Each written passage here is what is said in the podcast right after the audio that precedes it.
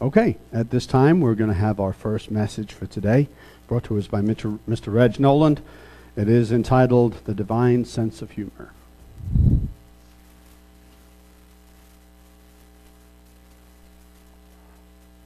Okay.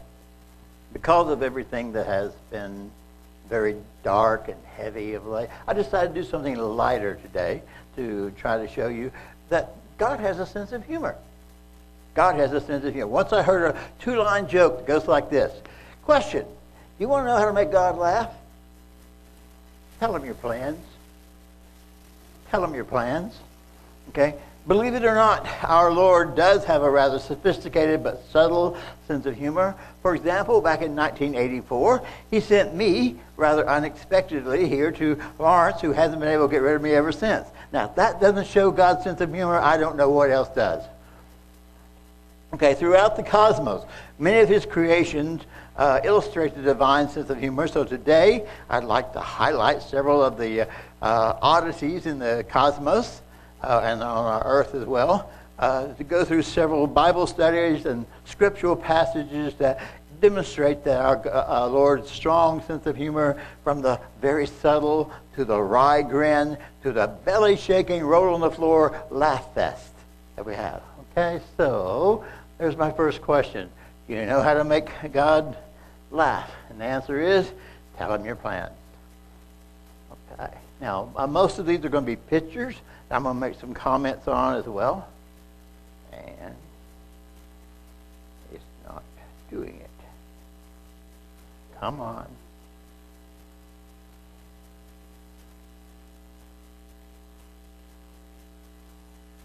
No. Okay, it's not advancing it. Brian? Do what?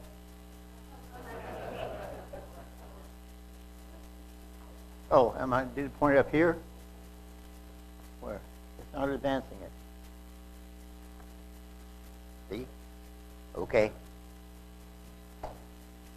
Okay. Meanwhile, uh, the um, ushers are passing out to you a sheet here. And this on one side of it, I have several of the biblical stories that I found very, very amusing, and I'm going to go through some of those with you. On the back side of this, uh, I have listed for you the ten plagues of uh, of um, the Exodus here against Egypt, and how basically uh, God played rope a dope with the uh, gods of Egypt. So if you want to, this or here. If you want further consultation on the gods of Egypt, you need to see Professor Joseph.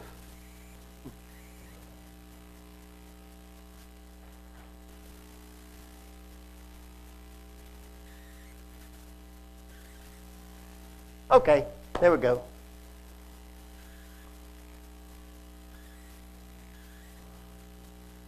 What was wrong? Have no idea. All right. Okay. Oddities of creation. These are, we'll start off with these as well. And uh, throughout our universe, God has created a lot of physical laws that everything obeys. Okay? One of those is the law of thermal contraction and expansion. When you heat something up, it expands and gets bigger, longer. If you cool it down, it gets smaller and shorter. Now that works for everything except water. Hmm. Why? Isn't that something just to make you say, huh, why did that happen? All right, here's what, what actually goes on. Water condenses, contracts, uh, goes smaller until 4 degrees uh, Celsius or about 39 degrees uh, Fahrenheit, which it reaches its densest part. If you cool water beyond 4 degrees uh, Celsius or um, 39 degrees Fahrenheit, then it begins to become less dense. It begins to expand a bit. So then, as you see here, uh, the warmest water is at the bottom of the pond, and the ice formed up here is at the top. That sounds strange. Why would you do something like that? Well, actually, this is a wonderful, wonderful idea because it preserves life. The warmest water is down in the bottom now, so that all the sea critters or the uh, aquatic critters in the, in the ponds and the lake can go down to the bottom and survive these harsh winters. Huh, who would have thought something like that? And water is the only substance that behaves that way. So, interesting. Okay, that's uh, Here's our solar system. Uh, planets and things. Now, this is the one that we learned way. Oops, wrong one. Back up. Come on, back up. There we go. This is the one that we learned. The traditional solar system with uh, Mercury and Venus, Earth, Mars, Jupiter, Saturn, uh, Uranus, Neptune, and Pluto. Okay, that's the one we all in a nice um, elliptical plane here, and they orbit around the sun. Today, that has been revised a bit. For example, uh, Merc- uh, Pluto is no longer considered a full-fledged planet, but that's now a dwarf planet. Out beyond the Kuiper Belt, we have other dwarf planets and such objects as well. So it's been slightly revised. Our planetary system also has some oddities about it. You would think that since they're all in a nice elliptical plane that way, that they have similar properties and things. But it turns out that they don't. There's some oddities about it. For example, the tilt of the planet uh, uh, uh, along the way. Uh, Mercury is so overpowered by the sun that it's almost perpendicular to the elliptical plane. It's only 0.1 uh, degrees off. Venus is an oddball because it is 177 degrees off, effectively turning it upside down, so that when it's spinning upside down, it appears to be spinning backwards uh, from our normal perspective. Earth, of course, is about 23 degrees, 23 and a half degrees off. Mars, pretty close. Mars is our sister planet. It's about 25 degrees. Jupiter is so large that it can uh, stand up and be perpendicular to the plane as well. Saturn's about the same as Earth, and Mars, just a little bit bigger. And then we've got Uranus. Now, Uranus is an oddball because instead of spinning around like this, it spins this way because its axis is at a 98 uh, degree uh, tilt. It turns it upside down. Why'd God do that? Again, this illustrates what I would think of as a sense of humor. Just as we're getting used to people, uh, the planet spinning this way, he suddenly turns over and makes one spin this way. Okay? Uh, how about Neptune? Neptune is about 30 degrees off of the uh, vertical, and Pluto is 120 degrees off the vertical. They also say that there's another planet out there somewhere, Planet 9. Not Planet 9, that's a whole different story. Pla- planet 9 out there, which is what causes some of the tilts uh, in the axis of the others. Okay? Gonna, this is basically more information along the same line. Now, not only that, out in space, look out there and you're going to see things like a Horsehead Nebula. Why would he create a Horsehead Nebula out in the middle of space? Again, as much of this is, I think, part of his amusement or, or to make us uh, say, huh. Okay, now these are funny. These are precariously balanced rocks. Precariously balanced rocks. Uh, this one, for example, here, look at that uh, neck there. This one almost looks like Lyle Levitt to me. okay? Uh, of course, that's another joke all in and of itself. All right, this one we've got, this looks like uh, something from Popeye the Sailor uh, cartoon, Alice the Goon or whatever it may be. Maybe you remember those. Okay? Precariously balanced rocks. Okay, here, this one. Look at how big this rock is how small, by comparison to the man here on the side. But it's balanced on this tiny little neck. Okay, this one kind of looks like a prairie dog. Poke his head up out of the looking around. Can you see it? Okay. Um, these are, again, look how big this boulder is, balanced precariously on this cliff, on that tiny little spot there. This one looks like a boomerang balanced up on there. Again, these are just things that make you say, huh. Okay. This one looks like something out of Egypt or uh, Planet of the Apes, I'm not sure which.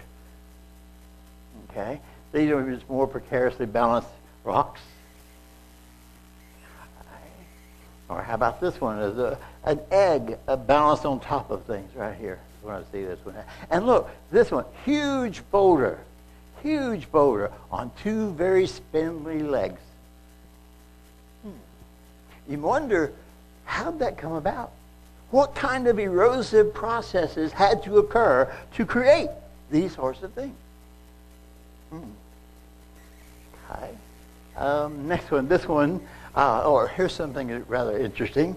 In the Australian outback, you've got nothing but flat plains everywhere. And then all of a sudden, out of nowhere, is this red sandstone rock, uh, Ayers rock, that appears in nowhere. It's more of the rock is down below the ground, like a in a, a diamond shape there, than there is above the ground. But out of nowhere, you're looking across the plain, and it's blank, flat, barren plains, essentially. And then all of a sudden, this rock pops up. Then we also have one, a similar situation in uh, America. Here's what's called Devil's Tower. This is in uh, Wyoming, uh, just to the um, north of um, Yellowstone and to the northwest uh, of uh, Mount Rushmore, etc., like this. Again, a flat plain, basically. There's some uh, forest and shrubbery uh, along here the side, and suddenly, whoop, out of nowhere, this big old rock comes up, and it's got a flat mesa across the top of it. Hmm. So you might say, where did that come from? How did that happen? What erosive processes made that? Okay. All right, so uh, this is a, this one's from Norway. The big old mountain here, and there's a crevice right to the middle, of, and a hole right in the middle of, the, of that crevice. How did you make that? What erosive process is that? This one from Thailand, not Thailand, that's Trump's place. Um, this is a, a strange sort of mountain rock formation out in the middle of the bay.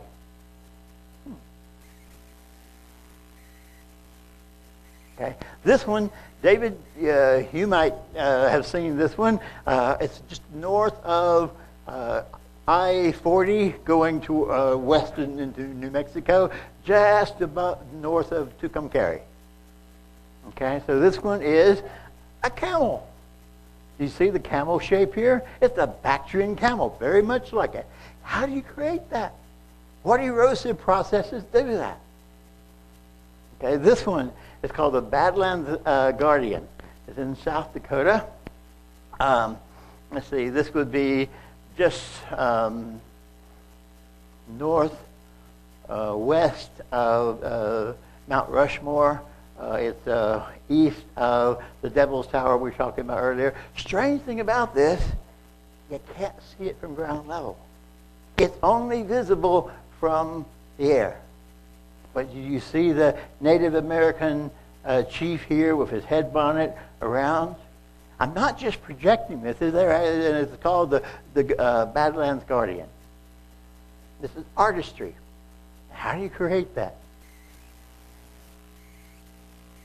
Okay, here's another one. I wonder, how do you create that? How'd you do that, Mr. Wizard? Anyone catch that illusion? Anyway, um, so this is a stone arch as you see here, with a narrow little bridge across the top. This is in off, Sydney, I think, if I remember correctly. Look at that sandstone and uh, the different color striations there. Mm, amazing how you can get that sort of pattern. Now, uh, these are what I would call God's artistry. These are actual caves um, in the Mid East, I think in Jordan, if I remember correctly. Uh, but the, the look at the colors. See all the colors and the striations and all the different formations that are formed there, and then the light comes in from above to create the artwork. Hmm.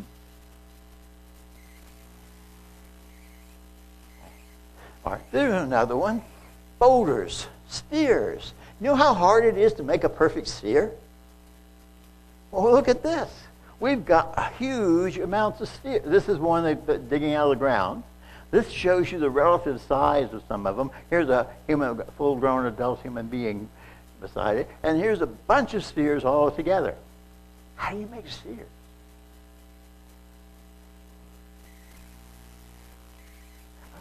These are botanical oddities now. This one is a huge, huge flower. It blooms, though, only once in its lifetime. Beautiful thing to look at, but it smells like a rotting corpse. So why do you make something beautiful and then have it smell like a rotting corpse? Again, this is that, that sense of humor. And this one, Venus flytraps. Not enough to get the light, uh, get the nourishment from the soil and from the sunlight, but no, this one he is a carnivorous. It eats flies and other bugs as well. Why would you do something like that? These are other kinds of carnivorous plants. These are called pitcher plants. What they do is they, uh, it's a long pitcher-like uh, shape here, a bowl-like shape like this, filled with liquid. The liquid is fragrant. It attracts the insects to it. But once they get close enough to it, then they slip and fall inside and it dissolves. So the pitcher, the pitcher plant eats them effectively. Here's a few, a couple of more up close, and they can be very beautiful. Look at the uh, the artistry, the patterning on this one, for example. This one has a lid on it as well. In fact, they both have lids on it. Okay. Well, here's some more animal oddities. Okay. Everyone knows about giraffes, right? They're odd, odd-looking critter to begin with, right? Okay. You know that they are like us. They are mammals. And because they're mammals, they have seven vertebrae in the neck. So there are only seven vertebrae in that long neck. It's just they're thicker. These are the sub-Saharan uh, cows, effectively, because they're clean animals to eat. They have a cloven hoof, and they obviously chew the cud. So it meets the two criteria for being a clean animal. There's a subspecies of giraffe, this one called a fat giraffe, which is just massive everywhere. I guess God likes next bone. All right, here's some more. How about the ostrich? Isn't that a weird looking bird? Okay, pointed beak like that. Uh, when it runs, it is off the ground about half the time. Its toes, it only has two toes, so it fails to meet the criteria for a clean animal. So don't be misled into eating ostrich meat because an ostrich is not, ostrich and its cousin the emu are both not clean because they only have two toes. To be a clean animal, you have to have a clean bird. You have to have a pointed beak, which it's got, but it also has to have three toes forward and one toe back. Okay, so that's an interesting oddity. Okay. Let's see. Here's a one the uh, flamingo, the pink, they're not born pink, but they become pink because of things in the environment. Um, and you notice that the, the flamingo always stands on one leg. Anyone know why? If it took up both legs, it'd fall down. Okay, this is a blue snail. It's kind of like some of the creatures I've seen on Star Trek Enterprise, for example. Okay. Uh, here's our old friend, the duck-billed platypus. I think God put this critter together just to perplex the evolutionists, if nothing else. Because it's got, you know, a duck bill, it's got a beaver-like or otter-like claws in front for digging. It's got a, it's a mammal, uh, so it has fur, and it, uh, and it gives milk, but it lays eggs. And the back claw back here, those are venomous like a snake's fang. How do you put all those pieces together? God must have had a sense of humor for that one. Okay, and it may perplex the uh, evolutionists in the process. Here's one. This is called a star, star-nosed mole. Look at the nose on this one. The star-shaped sort of thing, and claws. Again, five fingers forward. This is uh, uh, again oddities that we're showing you. These are sea creatures. Uh, the purple octopus and the blue octopus. These suckers are, uh, have three brains, and they squirt ink uh, as a defensive mechanism, among other things. Okay, this one is called a cuttlefish, and it is a chameleon of sort. It, it will, it's a mimic. It will, it can change its coloring change its pattern formation and everything of this nature to blend in with whatever its background is. Okay? Now, Chuck, this one might appeal to you. This is an angler fish, one who has his own fishing pole brought along with him. Okay, so these are down in the bottom, in the depths of the ocean, and it has a fishing pole coming out of his head and a bright light on the end of it. And the bright light attracts the little fishy, and once it gets close enough, it jumps down on it. Okay, now this is a seahorse. And God did a nasty trick on the seahorse. The males have to carry the babies. of the blobfish here. Okay. This one is actually three creatures together. There are three uh, green sponges. You put them together, then they make the cookie monster. Okay. This one is a two-headed snake, also known as a criminal lawyer. Okay. Uh, this one is Congress. It has two heads. Still can't decide which way to go. This one is Congress gridlock because the heads are on each end. See? God recognizes what we were going to do ahead of time. Okay? Uh, irony.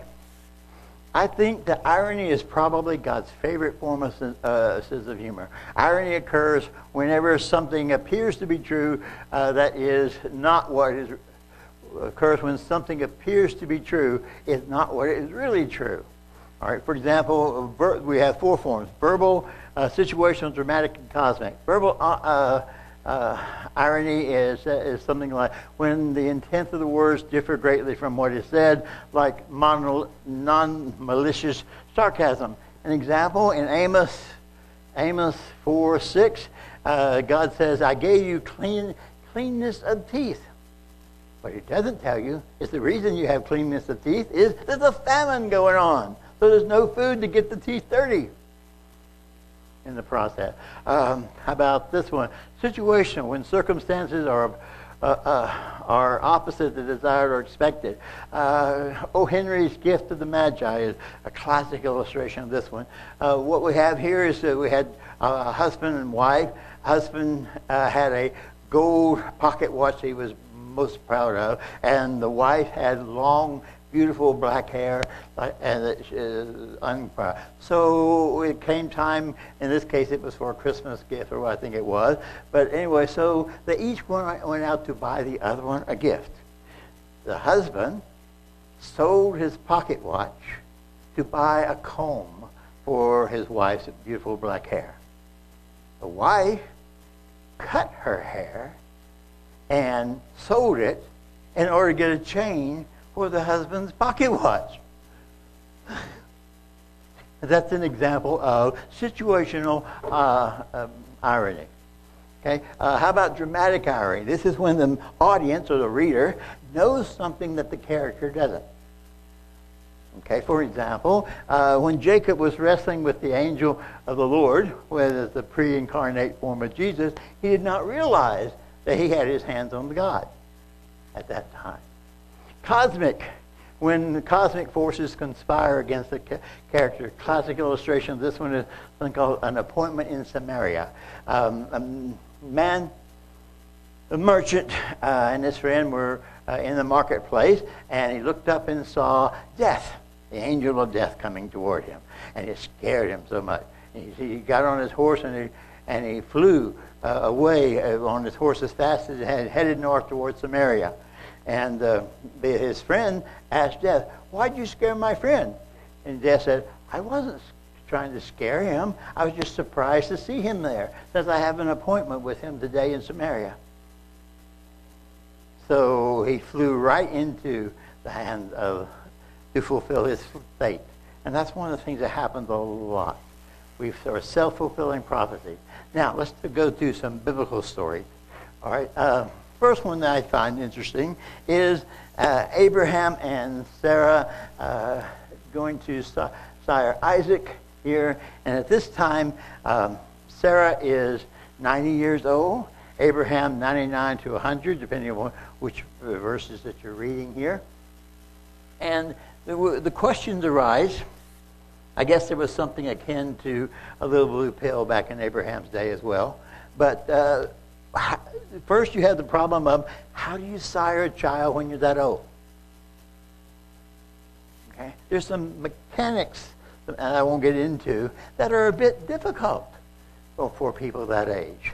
But uh, Sarah laughed, and we went on. Uh, this is as for Sarah, your wife, you shall call her name Sarah, but uh, and I will and I will bless her and give you a son uh, by her, and I will bless her, and she shall be called mother of the nation. Kings of people shall go from her. And uh, Abraham fell on his face and laughed and said in his heart, Shall a child be born to a man who is a hundred years old? Shall Sarah, who is ninety years old, bear a child? Continuing here. Uh, and then they said to him, Where is Sarah, your wife? And he said, Here in the tent. Um, and he said, I will certainly return to you according to the time of life, and behold, Sarah, your wife, shall have a son. Now, Sarah was listening in the tent door which was behind him. And Abraham and Sarah were old, well advanced in age. Sarah had long passed the age of childbearing. Therefore, Sarah laughed within herself, saying, After I have grown old, shall I have pleasure with my Lord being old also? That's a reasonable question to ask. There's a humor here that, that God would give a very elderly couple a child and expect them to take care of it. There's humor in both the creating of the child and in the birthing of the child and in the rearing of the child at that age.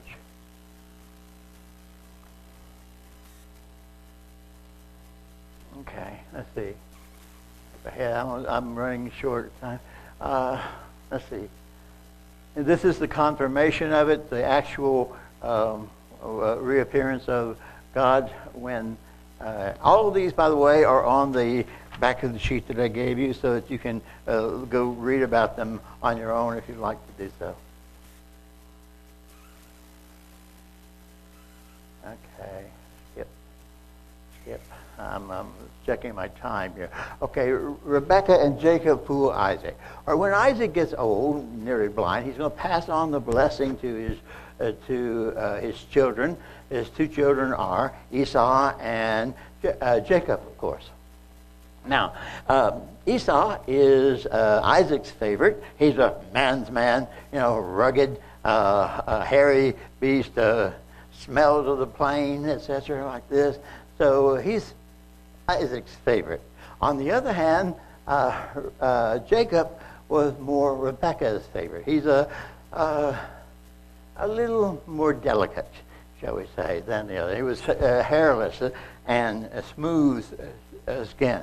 So what they decided to do is that um, Isaac tells uh, Esau to go fetch him his, his fine venison and bring it, uh, bring it back for him to take as a tasty treat. And Rebecca overhears this and tries to fool him by creating a kid, a goat, spiced up and cooked just the way he wants it. And he puts a hairy shirt on to Jacob and uh, uh, sm- uh, makes him smell of the, uh, the wood and then sends him in to uh, Isaac to fool him. And in effect, what happened is that not only ha- does um, Isaac get the Isaac pass on the uh, birthright uh, before, but the blessing as well. So he ends up with both of those. Uh, again, I'm, I'm, skipping through some of this rather quickly. Uh, Jacob works to marry uh, Rachel and Leah. Laban is his uncle, and he tries for um, years, he worked with him for years and years and years to get the daughter's hand in marriage.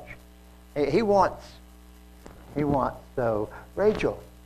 Leah is the older and kind of homely, apparently, but he, Laban tricks Jacob and has him to work for uh, years and years, uh, seven years, I think, if I remember correctly, for the, the hand of his daughters in marriage, and then gives him Leah instead of Rachel. So he ends up having to work another seven years in order to get the wife he wanted in the process. So that, that's got some humor to it. as well. Uh, Jacob wrestled with the angel of the Lord. Okay, so he, here he is in the, in the um, plains. He rose that night, took his two wives, two female servants, eleven sons, and crossed over the ford of Jabbok. He took them, sent them to the brook, and he le- and when Jacob was left alone, a man wrestled with him until the break of day. Now, didn't know at the time, but this man that wrestled with him turned out to be the angel of the Lord. This was the pre incarnate form of Jesus Christ. And it's kind of amusing that Jesus would get out and wrestle with the, the guy on, in the dirt. Kind of reminds me of the story about the, the, the arguing with a politician. It's kind of like wrestling with a pig in the mud. Okay? You both get dirty in the process, but the pig likes it. So, anyway. He says, all right, where am I? Come on. And this is when he gets his name changed. And uh, uh, so the angel of the Lord said to him, What is your name?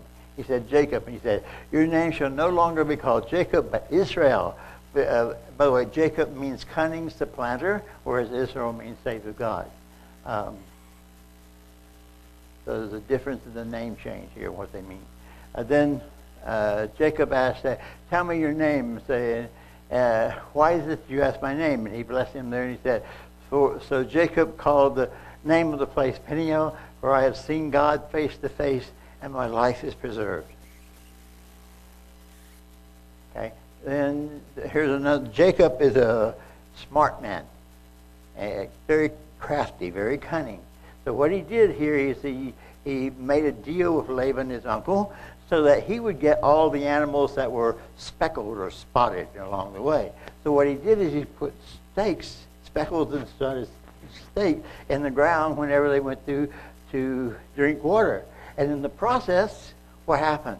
Those who saw the speckled uh, stakes and things became speckled themselves. Their, their children, the, the, the, calves became speckled themselves. And Jacob then got all the best uh, of, of, the breed. It, was selective breeding, is what it amounts to being. Mm. Okay, this was kind of funny. Of course, you all know this story about uh, Jacob the streaker. Okay, once he was in the house of. Um, the Pharaoh, and and the wife made advances to him, and uh, uh, he wanted. She said, she said, caught him by the garment, saying, "Lie with me." But he left his garment in her hand and fled and ran outside. So he was. Feet don't fail me now. He's running stripped naked through the center of the score rather than than go in with this woman. Again.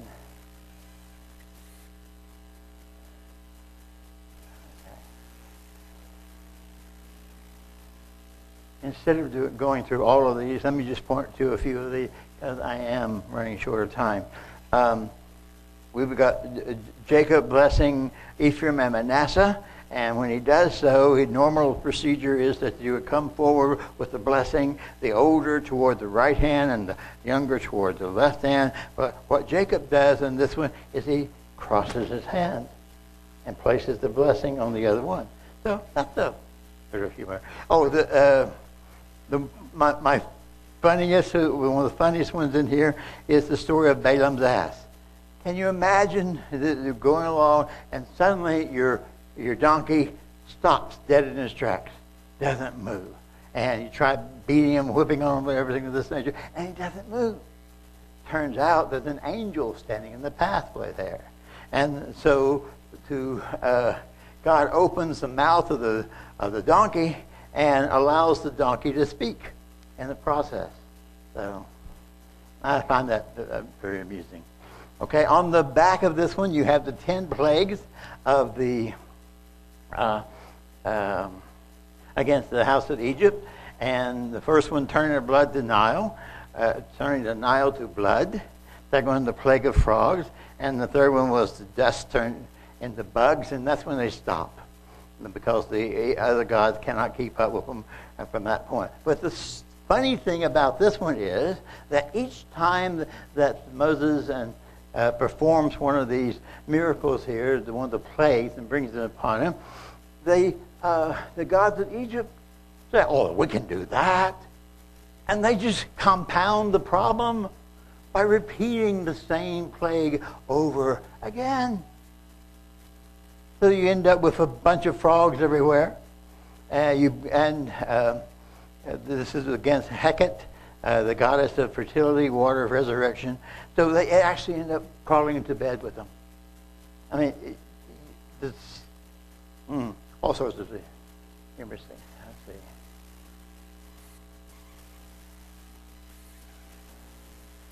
There's Balaam's eye. I'll let you read these stories on your own. I want, do want to get to one, though, that is the uh, on idolatry. Uh, the one of Elijah at Mount Carmel is, is funny. Let's just because the then you call on the name of your gods, and I will call on the name of the Lord. And the God who answers by fire, he is God. So all the people, I was, oh, yeah, yeah, that sounds fair. Uh, it is well spoken. Now Elijah said to the prophets of Baal, uh, choose one bull for among yourselves, prepare it first, for you are uh, for you are many, and call on the name of your God, but put no fire under it. So they took the bull which was given to them, and they prepared it and called on the name of Baal, uh, Baal uh, from morning until evening, to, saying, "O Baal, hear us!" But there was no voice, no one answered. Then they left to about the, then they leapt about the altar, or dancing and everything, which they had made. And so it was at noon that Elijah mocked them and said, Cry aloud, for he is a God. Either he is meditating, or he's busy, or he's off on a journey, or perhaps he is sleeping and you must awaken him. You hear what's going on? See the mockery that's going on? So they cried aloud and they cut themselves, as was their custom, with knives and lances until the blood gushed out upon them.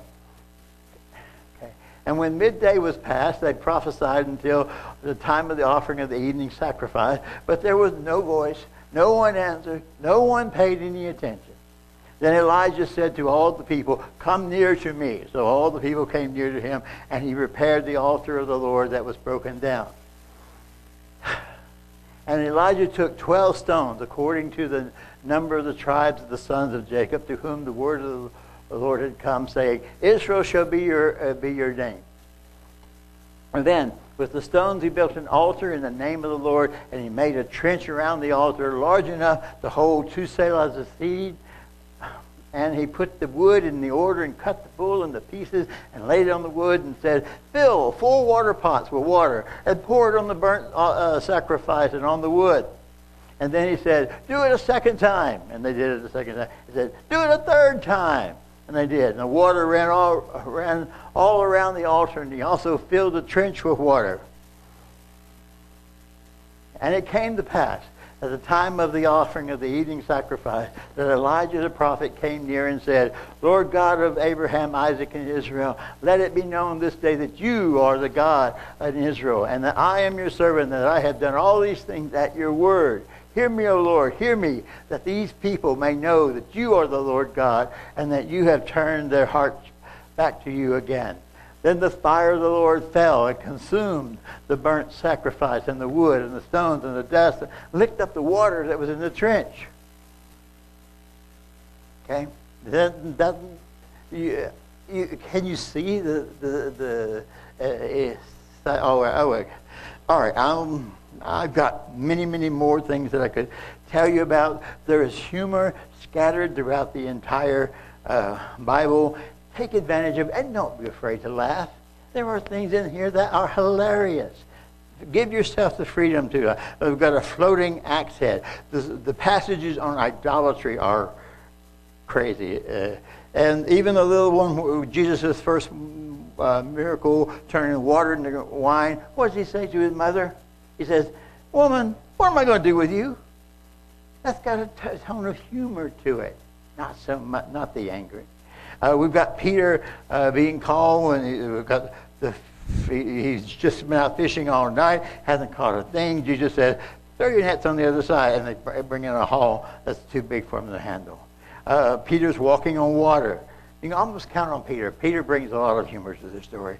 Uh, there's a passage where Peter wants a bath. Says, not just my feet, but my uh, body also. And of course, uh, he's whacking off Malchus's ear um, at the end. Uh, Matthew 17, 27, you've got a fish and a coin in the mouth. There's all sorts of humor.